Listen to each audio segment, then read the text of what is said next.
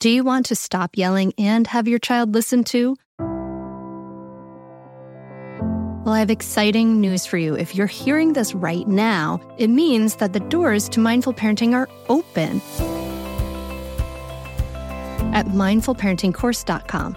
This only happens for a limited time, and it may be perfect for you if you want to be that patient, calm parent, but you're afraid of being walked all over, you're losing it, and you want to be that steady, peaceful parent. You don't have a cohesive method, and you take in bad advice like just count to one, two, three. Mindful parenting is an evidence based system that not only teaches you how to calm your reactivity, but offers you a ton of personal guidance. A lot of other parenting coaches talk about the best way to respond to your child, but guess what? They don't walk you through the research proven practices that it really takes to create changes that actually last. Mindful parenting teaches you the specific steps to create cooperative, loving relationships for life. In mindful parenting, you can learn how to stay calm, even if you find yourself shouting hourly now. Be present for your child no matter what they're going through. Resolve conflicts easily without yelling or taking away the iPad. Set limits without your child resenting you for days afterward. And build trust between you and your child so that you avoid misery in the teen years. The doors are open now at mindfulparentingcourse.com. Unlike other programs in Mindful Parenting, we offer one on one coaching to every member and weekly drop in coaching sessions. Don't wait anymore. You and your kids are worth leveling up. Go to mindfulparentingcourse.com and join now before the doors close again. That's mindfulparentingcourse.com. I'll see you there.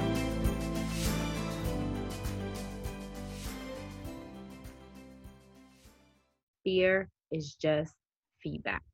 When you look at fear as feedback instead of this thing you're not supposed to have or that you're supposed to be fearless, you take away from the shame. You're listening to the Mindful Mama podcast, episode number 258. Today we're talking about how to let your fears make you fierce with Koya Webb. Welcome to the Mindful Mama podcast, now with over a million downloads. Here it's about becoming a less irritable, more joyful parent. At Mindful Mama, we know that you cannot give what you do not have, and when you have calm and peace within, then you can give it to your children. I'm your host, Hunter Clark Fields Mindful Mama Mentor. I help smart, thoughtful parents stay calm so they can have strong, connected relationships with their children. I've been practicing mindfulness for over 20 years. I'm the creator of Mindful Parenting, and I'm the author of Raising Good Humans, a mindful guide to breaking the cycle of reactive parenting and raising kind, confident kids. Which, by the way, did you even know it's in audiobook form now? Oh my goodness. Happy New Year! Oh my gosh, it's 2021. I am so happy 2020 is over. And I didn't even realize until like a few weeks ago that Raising Good Humans is an audiobook, which is such great news because obviously this is an audio format. So you guys have been asking me for audiobook format for so long, and the publisher didn't let me know that it was in audiobook. But it is, so you can find it anywhere audiobooks are sold. Raising Good Humans is there. Yay!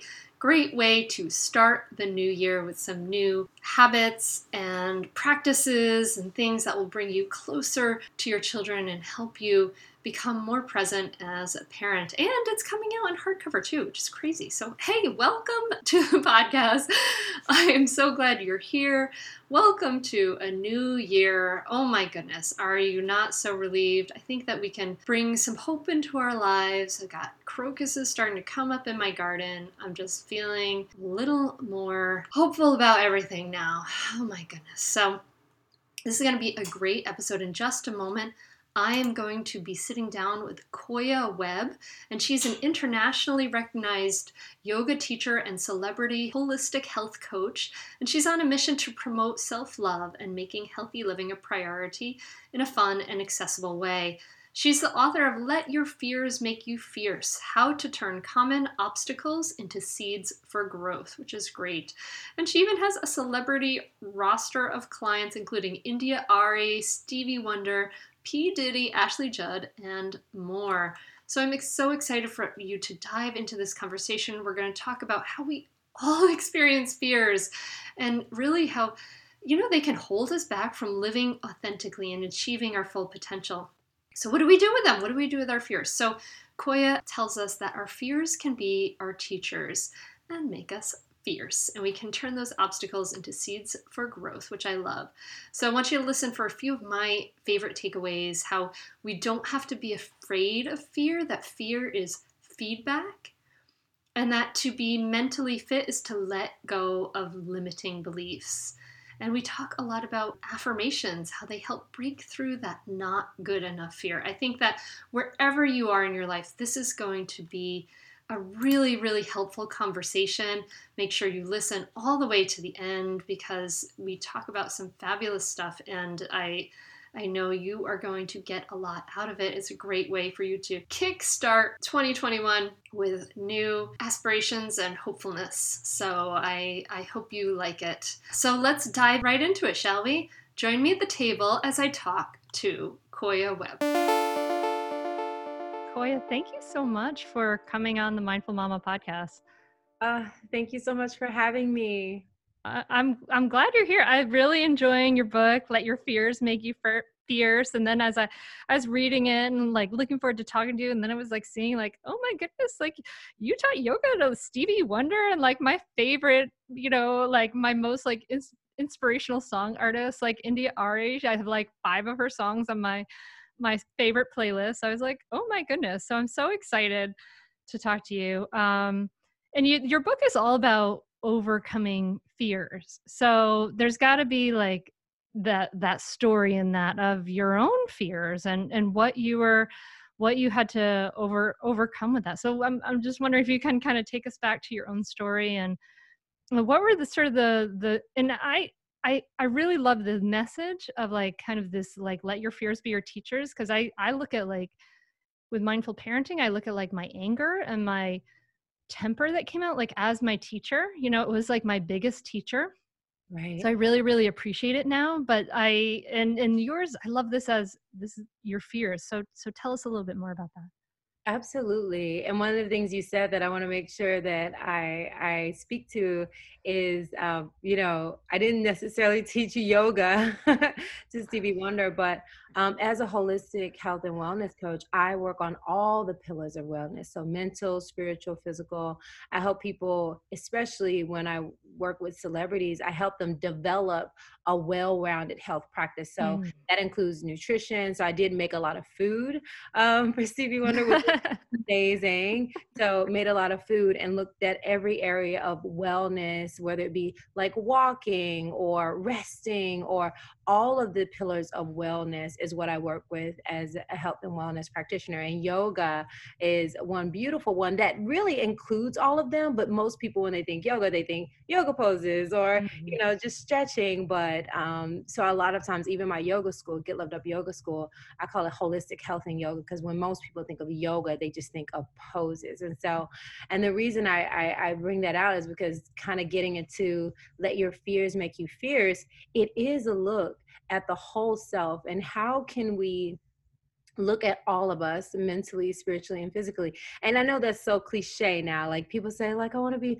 mentally spiritually and physically fit. Well what does that even mean? Like really? Like what does that mean? And so in the book i break down to be mentally fit is letting go of limiting beliefs and i have a whole like part we talk about naming the limiting beliefs and naming the fears whether it be uh, feeling like you're not strong enough or feeling like you're too old or feeling like you can't do something and and talking about it and t- changing it, them into liberating affirmations and how affirmations affirms who you are. And when you speak something it actually has a vibrational frequency and it's not just oh these random affirmations like no you're raising the frequency of yourself and of others by speaking these things to existence. If you look on youtube you can go to the water test and you can see how when you write the word love on a glass of water and anger on another glass you can see the the um, glass and i don't know if anger was a word but it was some word in the vibration of fear like fear and and um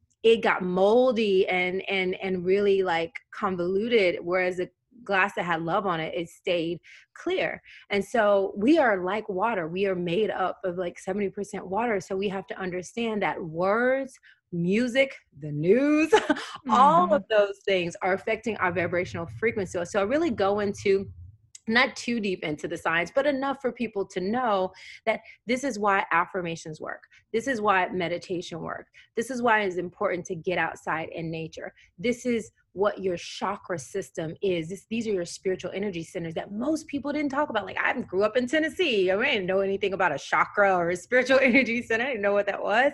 But once I learned what these things were, I was able to work on my own mental health, especially, and especially for mamas out there. Like, you know, we have a lot of responsibility, and it's just like you have to know how to put yourself first and give yourself grace and take care of yourself. So, in that book, Let Your Fears Make You Fierce, it's just taking people through a very simple way to start loving yourself, loving others, and loving the world, but in that order, like putting mm. the self care first.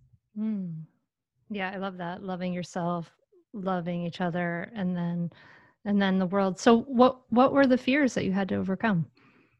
So for me, it was just like a fear of my full expression and I'm a very multifaceted, um, multi-passionate person, and I like doing a lot of things. Like I have songs out there that most people don't know about. Like I've produced my own songs, and I used to run track and field, which you know most people know. Before I actually found yoga from having a track and field injury, I hurt my lower back, and yoga helped me heal, but not just physically, also mentally. And when I say spiritually, I also talk about how we're all spiritual beings having a human experience. And a lot of people say will say like, ah, I don't know my purpose, but when you go into meditation, you realize that your purpose is always with you. We just got so many distractions to it because we think about, oh, my parents want me to do this, or I'm supposed to do this like someone else. We get all of these caveats but really when we're born we have a specific purpose. We you know as a baby it's just to love and be loved. Like that's all of our general our general um, purpose. And then if we are able to tune in more on a regular basis with meditation we can be in alignment with the things that bring us the most joy and that is purposeful living. It's not about you doing one thing over another. It's about living and doing the things and being around the people that bring you the highest amount of joy and doing that again and again and again and again. I want to tell you about a great podcast that you should check out, especially if you ever deal with any school system, which you probably do. It's called Understood Explains. This season of the show is hosted by teacher and special education expert Juliana Urtubey, and it's all about how to navigate individual education plans, also known as IEPs. And the season of Understood Explains covers topics like how to tell if your child needs an IEP and busts common myths about special education. So I checked out the episode on the difference between IEPs and 504 plans because my daughter Maggie uses a 504 plan and it was really, really helpful. It went over all the differences, which one's better, how to get them, different myths and what your rights are, all kinds of different things that you should understand if your child may need extra help in education through an IEP or a 504 plan. The tone is super helpful, friendly, and smart.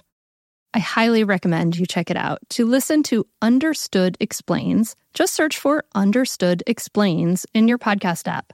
That's it. Understood Explains. I'm Margaret. And I'm Amy. And together we host the podcast, What Fresh Hell Laughing in the Face of Motherhood. Margaret, I would say you're sort of a where are my keys kind of mom. Correct. Sometimes a where are my kids kind of mom. Well, you're Amy more of a we were supposed to leave 35 seconds ago, mom. I mean, touche. In each episode of What Fresh Hell, we come at a topic from our usually completely opposite perspectives. I bring the research. And I bring kind of the gimlet eye. Like, is that research really going to work, people? And almost 10 million downloads later, we're still laughing. We also talk to experts in the parenting field, plus parents with stories we can all learn from. We make each other laugh, we challenge each other's assumptions, and we have what we think is the best parenting community on the internet. Check out What Fresh Hell Laughing in the Face of Motherhood wherever you listen to podcasts. Oh, absolutely. Um, so you, you sounds like you you know you had the i can relate actually to the lower back injury as well like with yoga when i did um when i i did a yoga teacher training in 2005 and when i went there i've always had this sort of like a history of that lower back stuff from my father and then I went there and I drove for five hours to this this place, and then in the car for five hours. And the first class that was offered was an Ashtanga primary series class, which is like you know forward fold, forward fold, forward fold, forward fold. And so I hurt and I was like all full of ego, like I'm really flexible. I'm in this yoga teacher training. I have to show this teacher like that I what I can do. And I basically pulled my lower back in like the first day uh, first hour of a month long intensive yoga teacher training and it was like this real instruction of like how to how to take care of yourself and practice in such a, a way like that that one can do that and and I felt like it really was a very spiritual training too because it was like this uh, lesson of kind of self healing you know etc i'm wondering like with your track and field or uh, your track injury was you know you discovered yoga to sort of heal your lower back as well. Was it what was your tell us a little bit more about that story absolutely and my heart goes out to you because sometimes when you get into those situations where it's like you already had a tender back and then you go into yoga it's so important when you go into no- yoga that it's not you know trying to prove yourself, which is, you know, it's it's hard. It's like our human desire to want to show what we can do. But when we go into yoga that way, it actually can have the opposite effect when technically when you have an injury and you go into yoga you're able to breathe you're able to get the blood flow going and you're able to really connect with your your heart and your breath which actually promotes healing and recovery but if you're pushing yourself too hard which as a teacher and as you know the owner of my own uh, yoga studio. And, you know, I always tell the teachers, especially online, now that we're teaching online, I'm certified certifying teachers online. The biggest thing is do not push yourself further than you can go. And you have to say it so many times as a teacher because naturally students will want to do what they see or what they see you do or what they think they're supposed to do. And a lot of times that's way too far. Like it's really just about making a connection, leaning into a bit of discomfort, but not pushing yourself as far as you can go. So for me, when I first started yoga, I was a tight athlete and I was so tight. My hamstrings were so tight from running, from lifting weights. I was so tight. And I had a stress fracture in my fourth lumbar vertebra. So for those back people, it's like the lower back.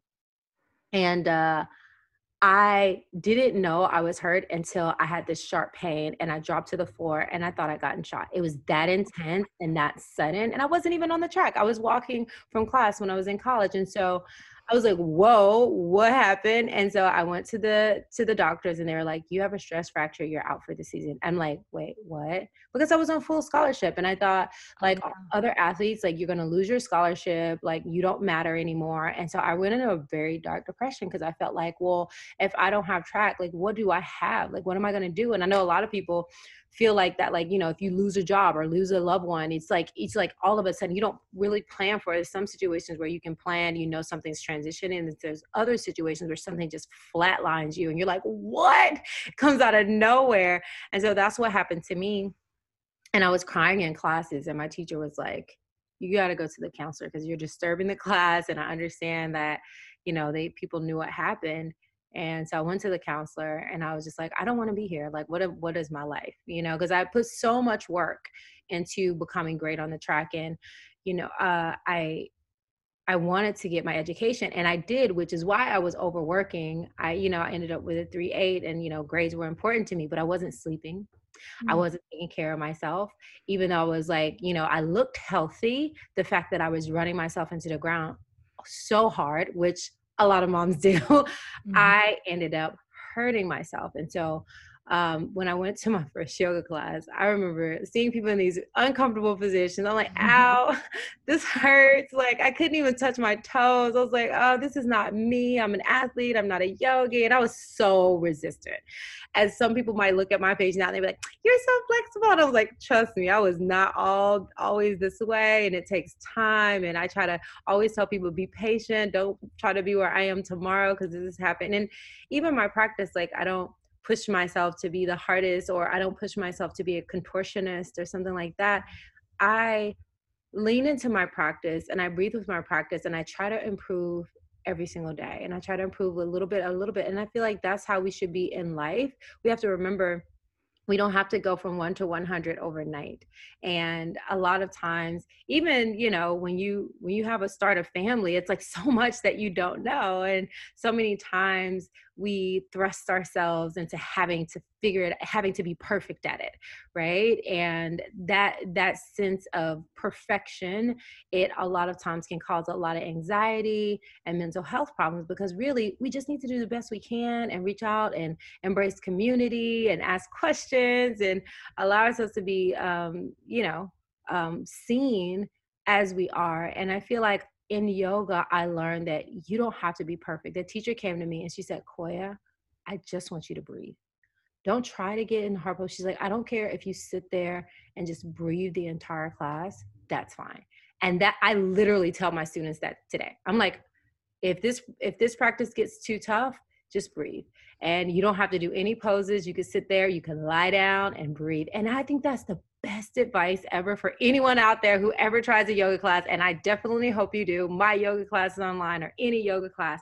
Know that if you're breathing, you're doing it right. Know that if you're breathing, it's enough. And from there, you will give yourself grace and you just get better and better over time. And you can really experience the sweet benefits of yoga without kind of experience what you experienced without you know it happened it going the opposite way so yoga after going in at it for like six months I returned to the track, but I wasn't fully healed. And that's the thing. Sometimes you test and you think, okay, I'm ready. I've been doing this work, but it's like, oh, I feel, still felt the pain. So I had to be humble and I had to go back. And so I was out for an entire year and after that i was fully healed but not only again my body i also i slept longer i had a balanced schedule um, i did my meditation and i continued I continue my stretching more, but honestly, I I didn't continue my yoga practice, and I can tell you more about that later. I should have, and I do now, but at that point, I was like, "Peace out, thanks yoga, appreciate the healing." And I just was like, thank you. And I went to the track. I ended up winning my first, uh, we actually winning the conference meet myself in the high jump and the heptathlon and leading my team, Wichita State, to their first women's championship as the, as the um, captain. I feel like so many times that we are, are afraid of being uncomfortable. And it's such a it's such a gray area, right? Because it's like, well, how uncomfortable is too much uncomfortableness? And I feel like we have to trust ourselves. And as women, we're naturally intuitive. So you really have to trust, like, okay, this feels like a, little, a stretch and this feels like a little uncomfortable. And then, like, ow, that hurts. So that's the difference. And I feel like when we have challenges in life, there's like, okay, this is uncomfortable.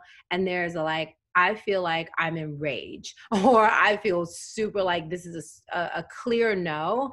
And I feel like if we kind of lean into that, and our practice teaches us to lean into that. So if we're able to do it on our mats, and that's why I think yoga is so good, it's like, okay, you want to go deeper in life. Try something in your yoga practice that you find hard that you shy away from. And for me, it's inversions because I have a lean upper body and I have kind of kind of body heavy, thick legs and and everything. And always felt like it was so much harder for me to get it because my I'm like, how are these little arms gonna hold up all this body? you know? and and I'd always fall over and I practice and practice. It was so hard for me. So, you know, it's like maybe it's just not for me. But really it's just gonna take longer. And I'm also tall. So when you're taller or you it takes you a little bit longer. There's longer levers. So it takes you a little bit longer to get things, even in yoga. Cause like I remember I would see people and my teachers didn't know how to teach me because I was taller.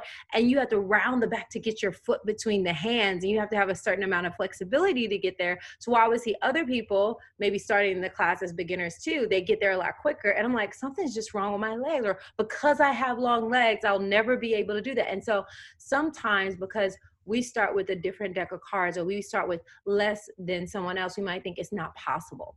But so many things are possible but it takes looking at things in a different way and maybe you take a different route. So for me on the mat what that looked like was I had to gain more flexibility, more strength. I had to articulate my body in a certain way. And now I can smoothly step into the front of the mat without taking my hand and placing my foot there, which is how I started.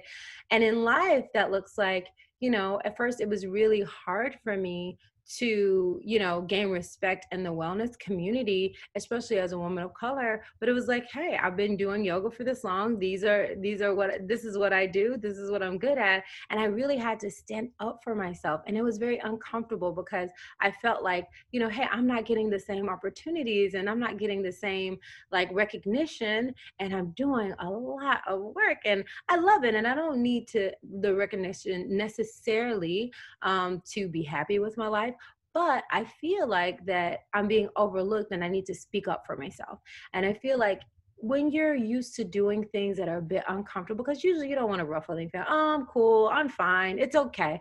No, even in relationships, if you feel like, hey, my partner is not appreciating me, all this work that I do at home and with these kids, and so many times it's like we have like five different jobs as women at home, like, you know, cooking, cleaning, and picking things up and taking care of the kids. And I love these videos where the male switches roles with the mama and they, they have to do that. And they're like, okay, I can go to the job and sit in the office and do the thing. And you switch roles and actually the the partner and then you know this can be in any type of relationship where the partners switch roles and you get to see the role how hard it is to do the role of an, another person and i think that's really important because you really don't understand how hard it is until you flip the perspective and you realize like okay this is hard for me and this is this is different but i can do it but it's going to take some practice. It's going to take some work and i shouldn't have to force myself to be perfect at it right off the bat.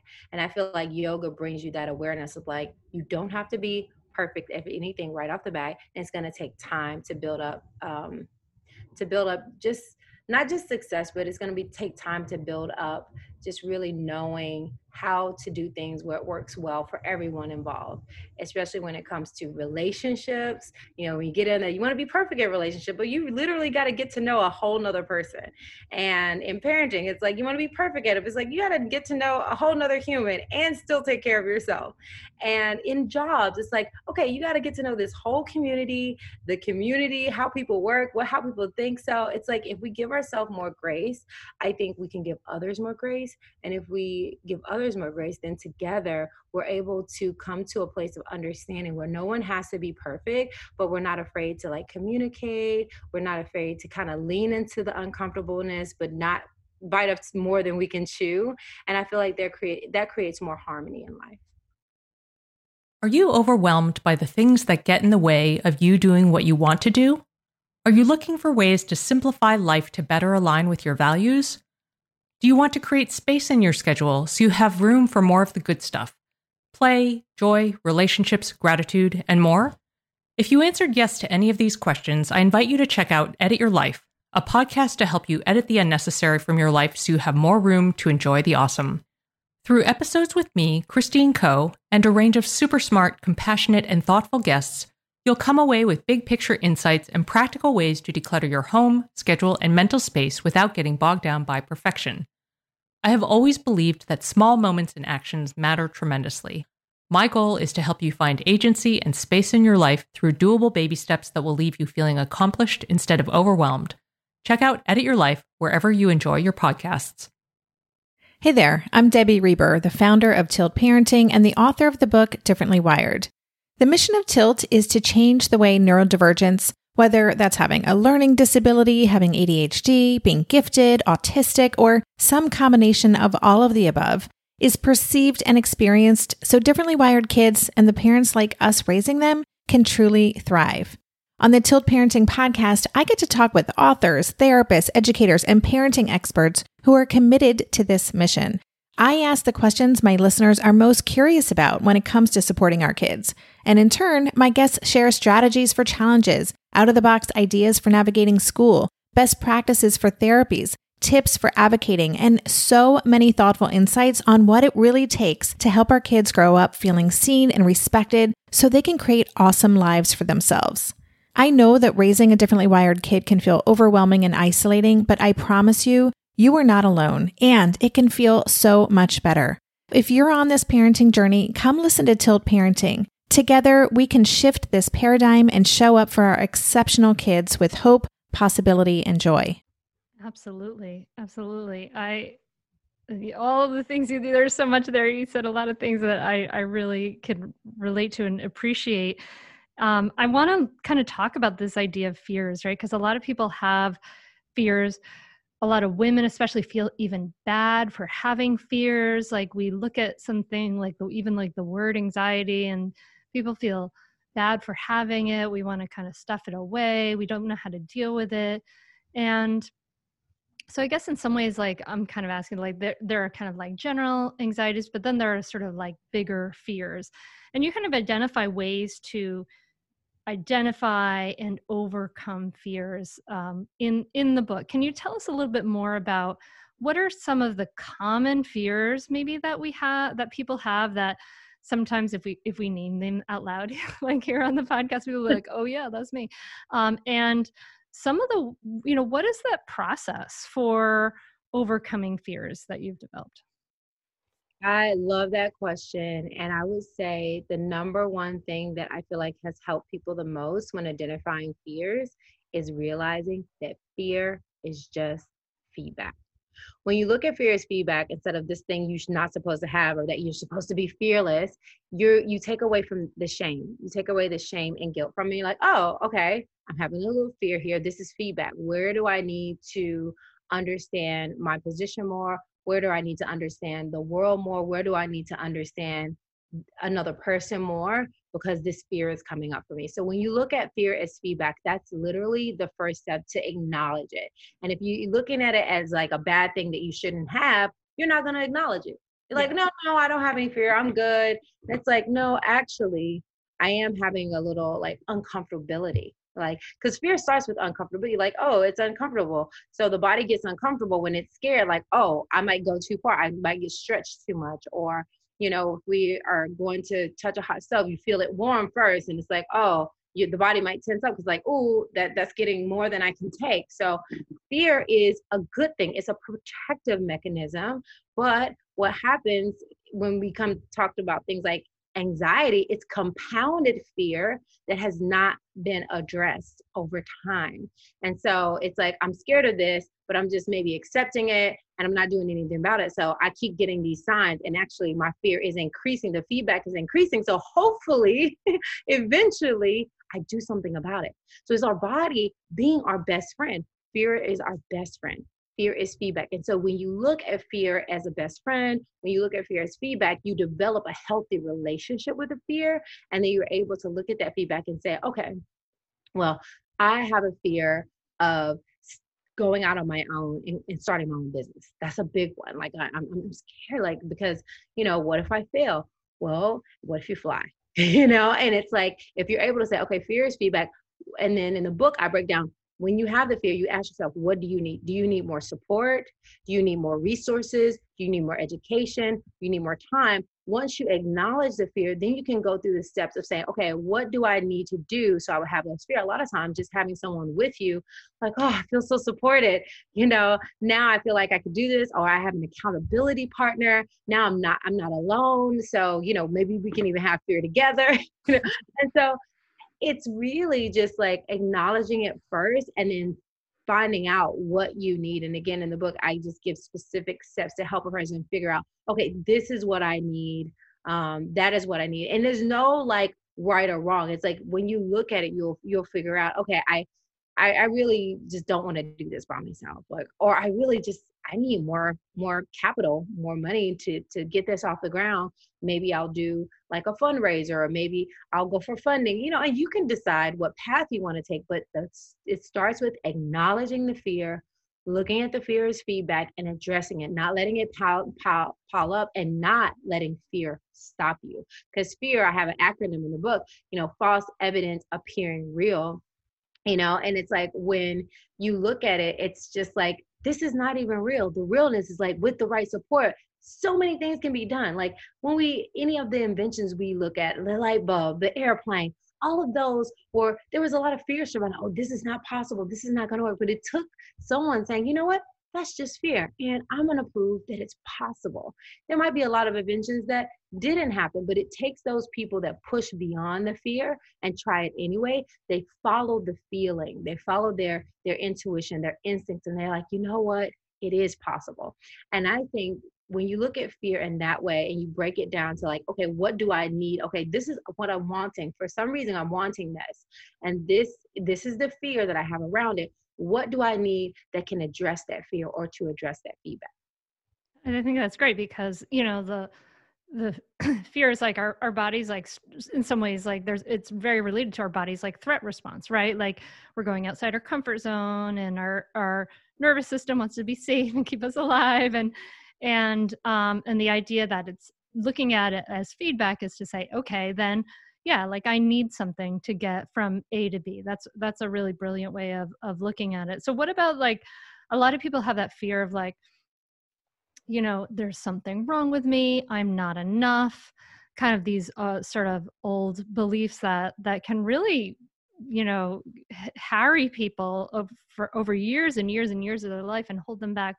What do you what do you recommend people do with thoughts and beliefs of like not enoughness that is the biggest one in my life i feel like no matter how many books i've written no matter how many podcasts i i still don't feel like it's enough you know and that stems from a deep uh, not feeling seen, not feeling heard, um, comes from like a, the abuse that someone can have or might be experiencing in the world. And what is best for that is affirming, affirming I am enough. My life is valid. My experiences are valid. My work is valid. And you have to affirm because it's just not real. The truth is, you are enough. But if your experience keep eliciting these feelings you can't deny you have to acknowledge like you know you just can't say like okay everything's okay you have to say like i feel like i'm not enough because um, even though i'm doing these things i'm not getting recognition so you really have to kind of dig a little bit deeper like i feel like i'm not enough because even though I'm doing all these tasks at home as a mom, I still don't feel appreciated. Yeah, yeah, you can't skip over the uh, uncomfortable piece of acknowledgement. Acknowledgement is so huge in so many ways. It's we talk about a lot in mindful parenting too. Um, and you talk about affirmations, like you have to affirm that you are enough. And I love this. And but I, I you know, I grew up like you know when SNL had like Stuart Smalley on, it was like you know totally making fun of like, gosh darn it, I am gonna you know all that stuff, and so I was kind of like, oh, you know, one of the cool kids, like that's, you know, that's lame or whatever as a, a young person. But now I've come around th- full circle and I use those affirmations. And now I personally see like that it's really really val- not just really valuable but it just makes a lot of sense because of the the natural innate human negativity bias. That it actually just because we're wired for survival it just you know we just our brains tend to look at see things in a negative way. So it just takes a little more effort a little more um, conscious deliberate practice to put these positive things in our brains so is that how you see affirmations? I mean what do you use? I mean you talk about using them a couple times a day in the in the book which i think is so cool. So tell me about that. Yes i make affirmations every new moon and every full moon. Like if you look at my instagram i like have like a list of affirmations um, that i just i just channel right? I call them divine downloads. They just come to me and i'm i've just asked for guidance in this season of my life and then i just i just start writing down like whatever comes through and whatever i'm inspired to write. And it's such a beautiful practice because that season it might be like you know i might be going through something personally i might be going through something work related it might be a mix of the two but it's really almost affirming where i might have fears in my life or it might be affirming of you know the stuff that we need to work on based on like you know the new moon in sagittarius. Like it's based on like adventure and it's like where am i kind of afraid of adventure. So I I kind of know the questions and I know the seasons that we're in based on the moon cycle. So I bring that into it. I know the personal things that I'm experiencing in my life. So based on all those things, those are all the things that are top of mind and that I, I write down and go through my own book. Like my book is my tool I wrote for everyone and myself. and I go through and I, I kind of ask myself a question. I kind of bring up all the fears so that when I'm asking for these downloads, these, this clarity of, of affirmation, the affirmations come through to address um, any type of fear or issue or like problem that I'm facing at the time. So I do it and I write it down. Um, I'll post on my Instagram. Sometimes, like in my planner, I love planners. We have a Get Loved Up planner, and I just like I have um, you know journaling pages in there, the new one for 2021, and I write down at the top of each month. I'll make I'll write down the affirmation that I feel is most empowering. So every time I open my journal, every single day, I see it, and it's a constant reminder. So in the journal, some people like lipstick on the mirror, um, some people like sticky notes, like whatever you like. It's like putting sticky notes in your book. Um, just whatever you're going to see every day. I do think it's important to have a daily practice of, of rituals of affirmation, whether it's one affirmation or a series of affirmation, I think looking at it daily is very important. What else is in your daily practice?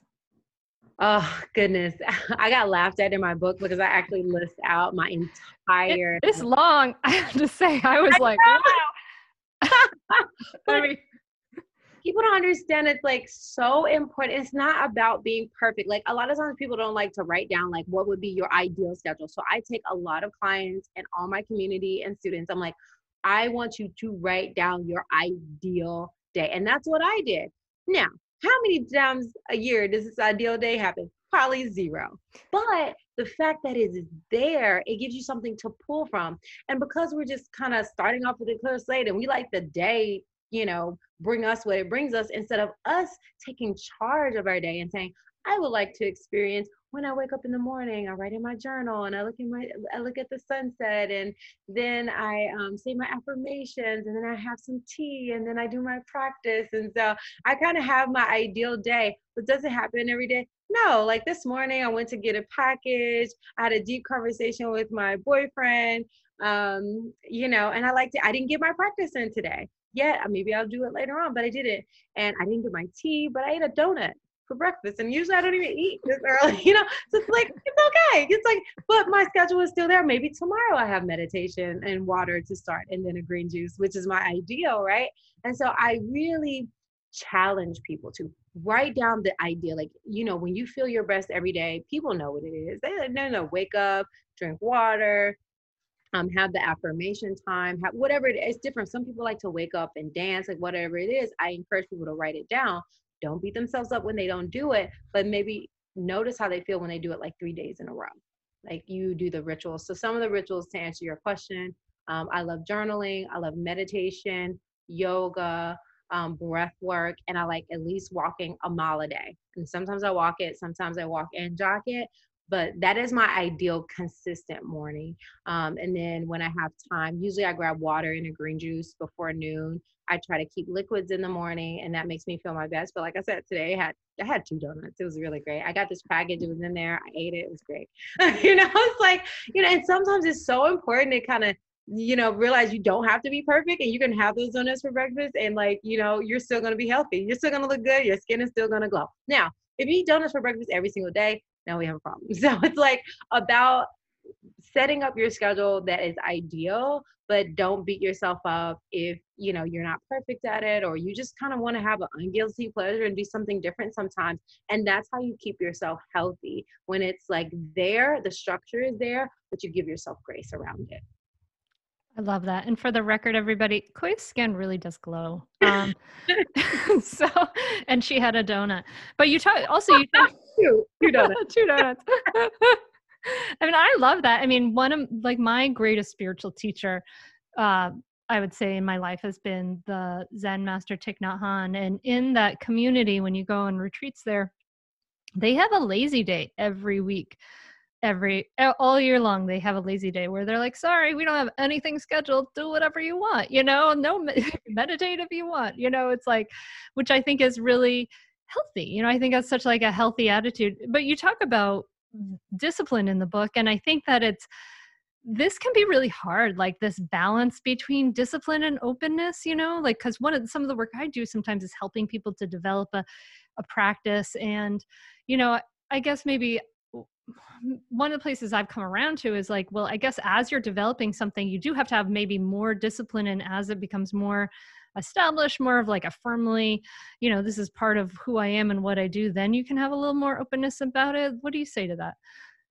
I feel like structure is important. And I feel like more times than not, you have to do what's healthy for you. And you have to do what's best for you if you're interested in optimal health and vitality, which of course I am all about.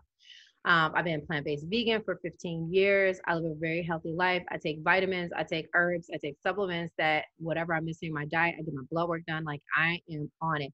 And I'm a foodie. People say, you can't say you're a foodie and be a vegan. I was like, yes, you can. Because I'll eat anything as long as it's vegan. I'll try it, you know, and hopefully it's good. But I know I function best when I eat like a specific way. And I mostly eat uh, fruits, vegetables, nuts, and seeds versus processed food. But I'll have a donut, I'll have pizza, I'll have hot dogs, like I'll have all these things. But I do notice, like, especially when I'm traveling, I love to check out all the vegan things, all the vegan restaurants, and wherever I'm going, I want to taste all the food because, again, I am a foodie. I'm gonna claim it because I want it, you know. And so I feel like you have to for me, everyone's not like that. Some people eat to live, and it's like, I'm just eating whatever I need to eat to function my highest. And I do that most of the time. But then I have this other side of me that this is like ravaging foodie that I, I want it, but I don't have to like eat to oblivion when I was younger, I would have these eating contests. Like I was one of those people that would be like eat like 50. I would go to this restaurant called Ryan's and I would eat like a boatload of food, like four plates of food. Then I have a salad and it create more space in my stomach. And I eat like more like it didn't make any sense. It was just a silly thing. Me and my brother. so I'm not like that. Like I don't like stuff myself, but I like to taste food. I like to share food. I like the experience of food. I'm a very passionate person. And so I feel like if you're like if you're not like that you're not like that and that's fine but if you are like that for a while i actually deprived myself from that that emotion until i realized that no i really love experience the experience of different types of food. Although i've done fast like i've done um, my favorite is like the the master cleanse which is the only thing that i do that doesn't involve textured food in your mouth. Like green juices not great on. Like i've tried all these other things and i get cranky but the master cleanse which is some people call the lemonade diet i was able to somehow that balance my it created a balance in my blood sugar and i was able to do it.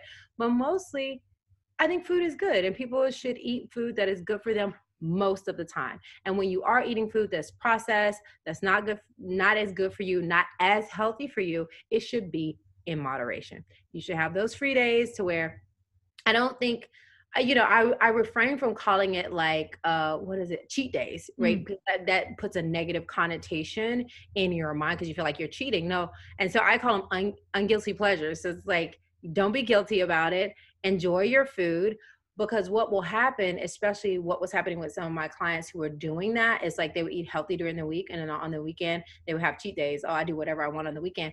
Well you can negate any positive results you had during the week with a super bingy. I mean, easy two days of going out and eating out breakfast, lunch, and dinner. Let's say you have pancakes and like all the fixing and all the chocolate and all the salt. You got to eat for lunch with your friend. You start drinking, uh, you know, at lunch. You're drinking at dinner, having all the things. In two days, making me ill thinking about it.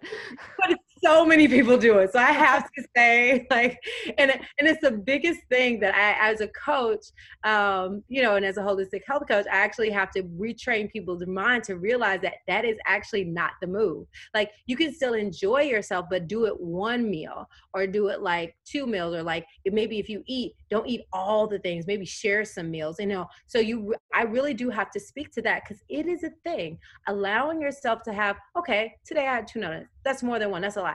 I've had times where, look, I'm not perfect. I've had times where I have five or six. I mean, my students brought me this big birthday cake made out of donuts because I really love donuts.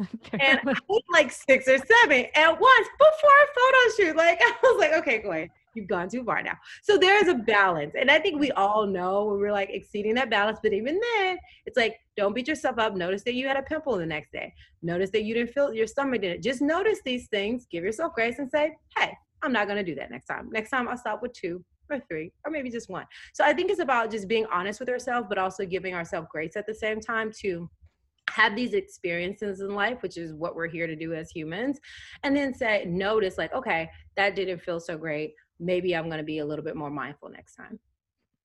Um, yeah, I mean, do you feel like yoga has has made you been be more aware of your body? Because I used to like binge on like sweets and sugary things when I was in uh, college. If I was just like feeling badly, I would like eat, make a whole bunch of cookies or whatever, you know, and um, I would run the next day for a while or whatever. But I never, I never had like a a conscious place where I was like, oh, I'm stopping that. But I there's somehow between you know grad school and now somewhere in the middle there and yoga was a big part of my life has been a big part of my life in the middle there and meditation it just like i'm aware of like it doesn't feel good and like now i have zero problem with that and yeah i i eat cheese balls on occasion i have no guilt about it i love those Herr's cheese puffs they're the best yeah that you know it's uh it's it's giving yourself grace you know i feel like it goes back to that and i feel like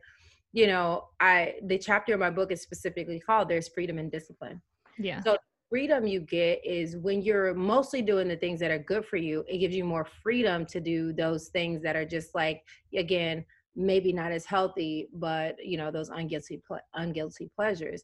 But when you're doing that all the time you're like hey i can do whatever i want. I'm grown. I'm not you know i can eat whatever i want then you actually don't have freedom because you are going to be having to take pills and be in the hospital and you're going to yeah unfortunate repercussions or like me laid up for a year you know um, not being able to do something that i really love because i wasn't mindful. And to your point yes yoga it allows you to slow down. It allows you to listen to your body more connect with your spiritual intuition more which does guide you through making the best choices for yourself. So when you're not as connected to that you're like just doing what everyone else doing what everyone else doing i can do it. I'm doing it less than that person. You actually start comparing yourself mm-hmm. and your mm-hmm. journey with other people when really you shouldn't. It should be based on what's best for you because we have different constitutions. We come from different places. Everyone has a different way um, they process whatever it is they're experiencing. So it's more important for you to tune in to what you're experiencing and make the best choices for yourself. And yoga definitely helps you slow down and become more mindful simply because you're more in alignment with what, what's happening in your body. You're noticing a little bit more than just running around doing whatever and like making no connection um, to that internal guidance. Okay, so I I I'll I'll talk about this because or I'll ask you about this because you mentioned the the chakras and and I guess this is like a little bit of a, a confession for me as a, as like a, a you know a yoga teacher and uh, that I've always been kind of like I don't know I just feel like I don't know what's the science behind like what is this thing? Like I, I I've never really dived into it because I'm I have like a a good amount of skepticism about that i suppose i would say. So maybe if you could give me like like what do you say to that that person who is like what the heck is this all about? I love chakra skeptics. I just love it because i was definitely a skeptic when i started too. And it's like the thing that i kind of start out with is like you know when you have a gut feeling and you feel like in your gut you're like oh why am i having i know i want to say something it's like that's all around not standing in your power like in the solar plexus, you know, right above your navel. That's all it has to do with standing in your power.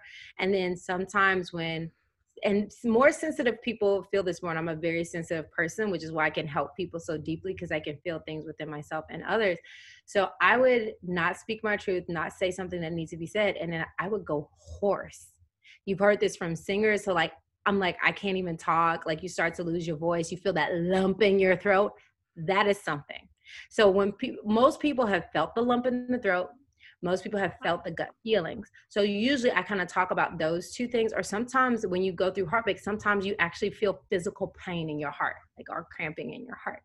And so I usually go there to let people understand that our emotions affect our body physically. Mm.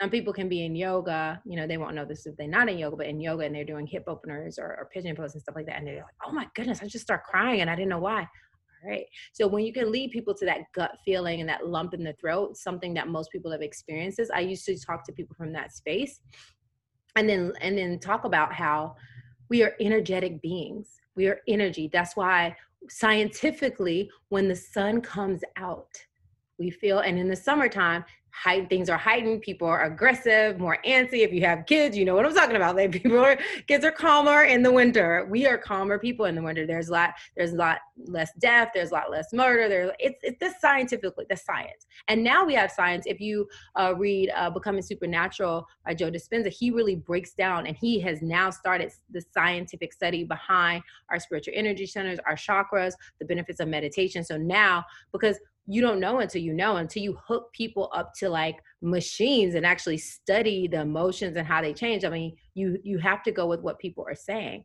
right? So I go, I take people back to their feelings, and that usually helps people say, all right, I'll, let me try this. And then once people start trying, like the, that have a whole chapter dedicated to the chakras and understanding when they're um, underactive, overactive, or balance. So when your chakra, let's say your root chakra, it's all around feeling safe and secure.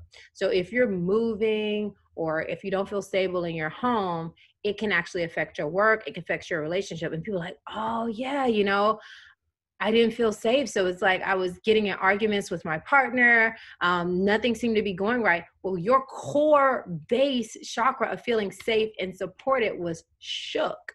That's why you were having all these problems. And you move up to um, the sacral chakra, which is just below your navel, and that's all around um, expression. And sometimes when we're young, especially as women, we want to do these dances, but we're told, "Ooh, you're being too sexual. Oh, you're like stripper." You know, we're, oh, mm-hmm oh, I can't do that, or I can't dress that way, or something's going to happen to me, or we, we, we've been even experienced um, assault, which I share in my book, and that actually closes down our ability to express ourselves, you know. And so working with that, and when people have had different traumas or different relationships, and they the relationships with different chakras, and they work with it, they notice like, oh my goodness, I feel like I could dance.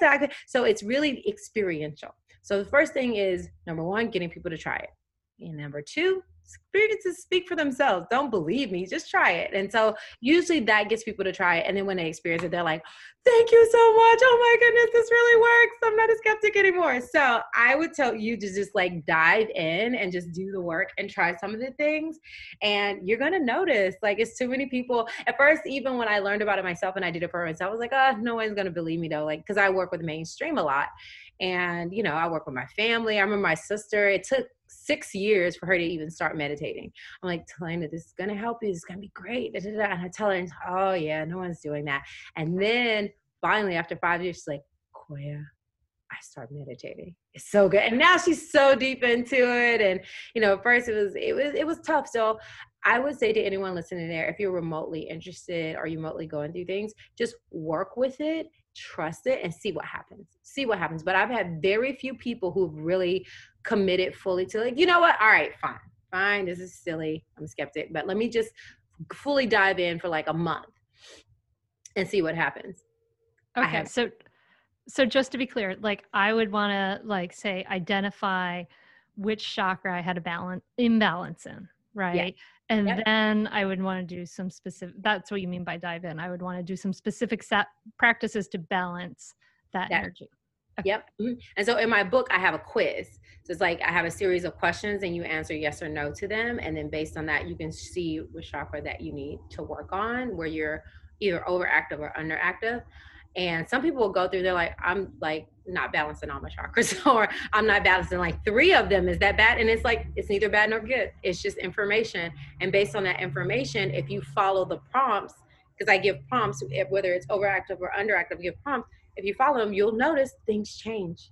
Things change, and you cannot, you cannot fight results like you cannot deny results. And so the results speak for themselves. That's how it is in wellness. It's like you're going to this gym, they're like, oh, if you do A, B, and C, you're going to lose weight. And it's like, it's one thing if you go and you're not losing weight. But if you go and you don't believe it, like what exercise, what this exercise make no sense. But if it weight comes off, and you're like, all right, well, it is what it is. Because people do the silliest fad diets, but they stick with it because it brings results and then when we go into stuff like that, that's a whole nother conversation. But it's like, but is that sustainable? Mm. Right. And so working with your chakra is sustainable because it's really, it doesn't really cost you a thing. And it's something that's within your power, it's within your wheelhouse. And when most people do it, they experience results. All right, I'll, I'll take you up on your challenge. Obviously, I have not done the quiz yet, but but see, there's my post-it note. I'm gonna do that. I'm gonna do, do the quiz. We're converting you to chakra lover.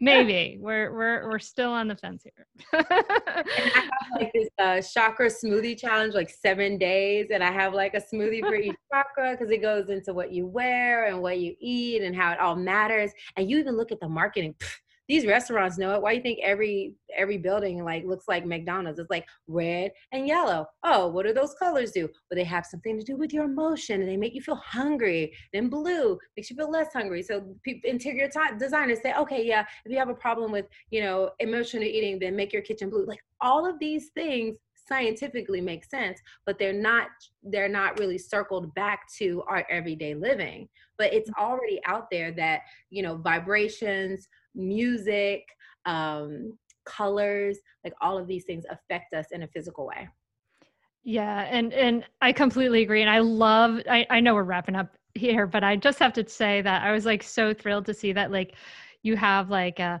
motivational playlist too, because that's like one of my favorite things is I have this like inspired and confident playlist because I know that like word lyrics get stuck in my head. Like that's just the way my brain is. I went on a silent retreat and it was like I was like a nonstop radio.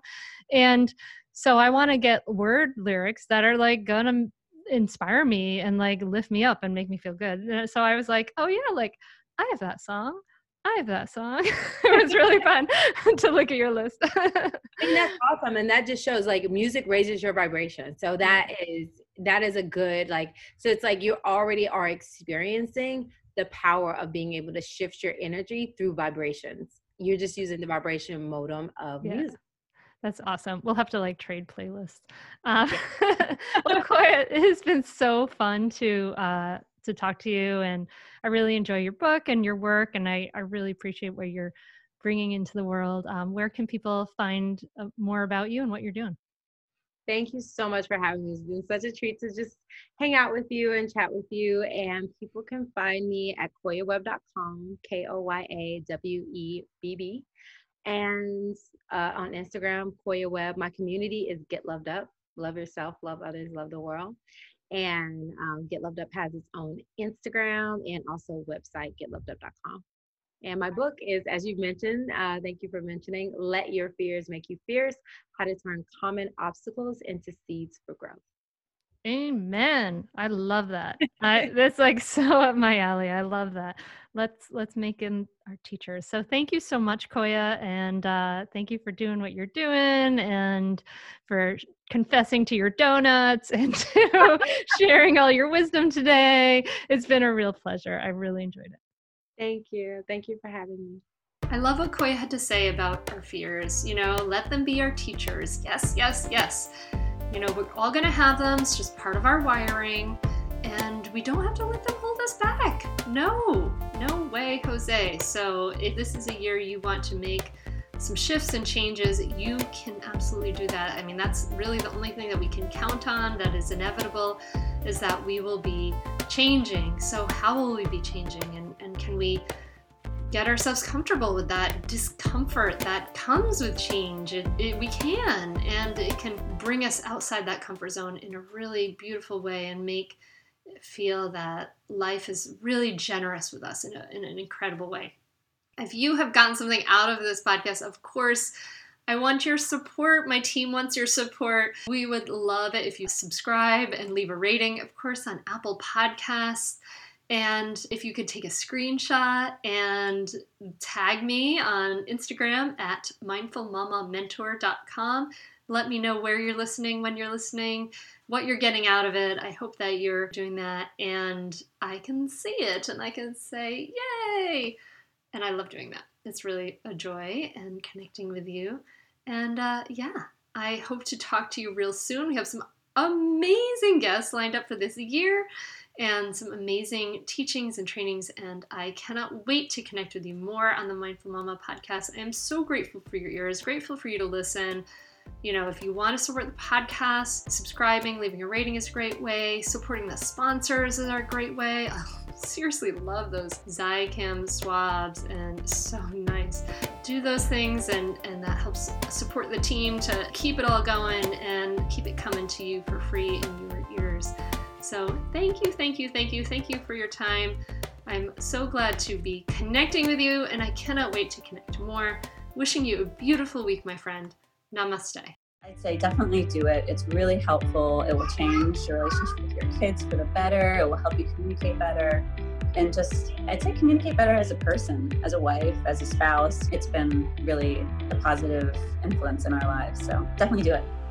I'd say definitely do it. It's so worth it. The money really is inconsequential when you get so much benefit from being a better parent to your children and feeling like you're connecting more with them and not feeling like you're yelling all the time or you're like, why isn't things working? I would say definitely do it. It's so, so worth it.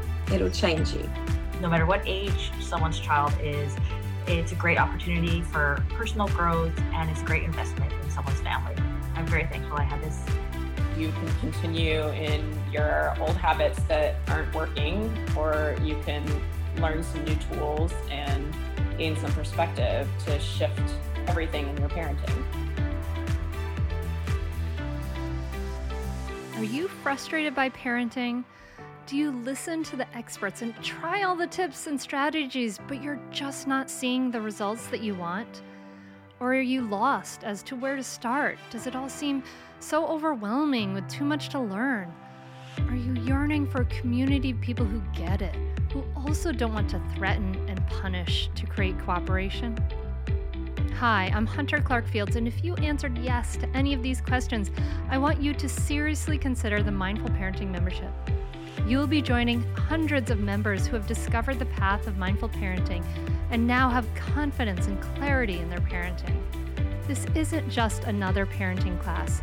This is an opportunity to really discover your unique, lasting relationship, not only with your children, but with yourself. It will translate into lasting, connected relationships, not only with your children, but your partner too. Let me change your life. Go to mindfulparentingcourse.com to add your name to the waitlist so you will be the first to be notified when I open the membership for enrollment. I look forward to seeing you on the inside. mindfulparentingcourse.com.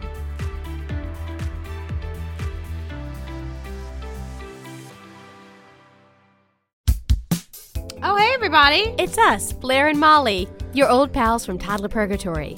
Two moms who are also actors, who are also creative beings, who sometimes feel stuck. And this is our new podcast, Unsticking It with Blair and Molly. What happens when your creative spark just seems to disappear? Gone. Poof. Bye. See ya. What happens when life gets in the way of your creativity instead of nourishing it? That's what happened to Molly and me. We felt like the thing that drove us creatively stopped working and impending doom had in fact impended. Totally. So we decided to do something about it. And that was steal ideas about getting unstuck from the most creative people we can find. We talk to guests about how to break through the mucky, gluey, sticky wall that can get between you and your creativity. We hear about their journeys, their successes, their challenges, and even their bougie coffee shop orders. And we're not just talking Bob Ross type paint on paper artists here, though we talk to them too. We're talking to actors, creative directors, dancers, and people who are working hard to be their best creative selves in a world that can sometimes feel real uncreative. We all have something to teach each other, so let's steal their ideas together. Join us, won't you, as we deep dive into how to unstick ourselves from the life gunk that can get in the way of our creative freedom. Pandemics, school calendars, world events, lack of sleep. Oh, get out of their life gunk. And let's get back to your best creative self. Subscribe to Unsticking It with Blair and Molly. You're not going to want to miss an episode. Unsticking It with Blair and Molly, because sometimes life sucks. Unsticking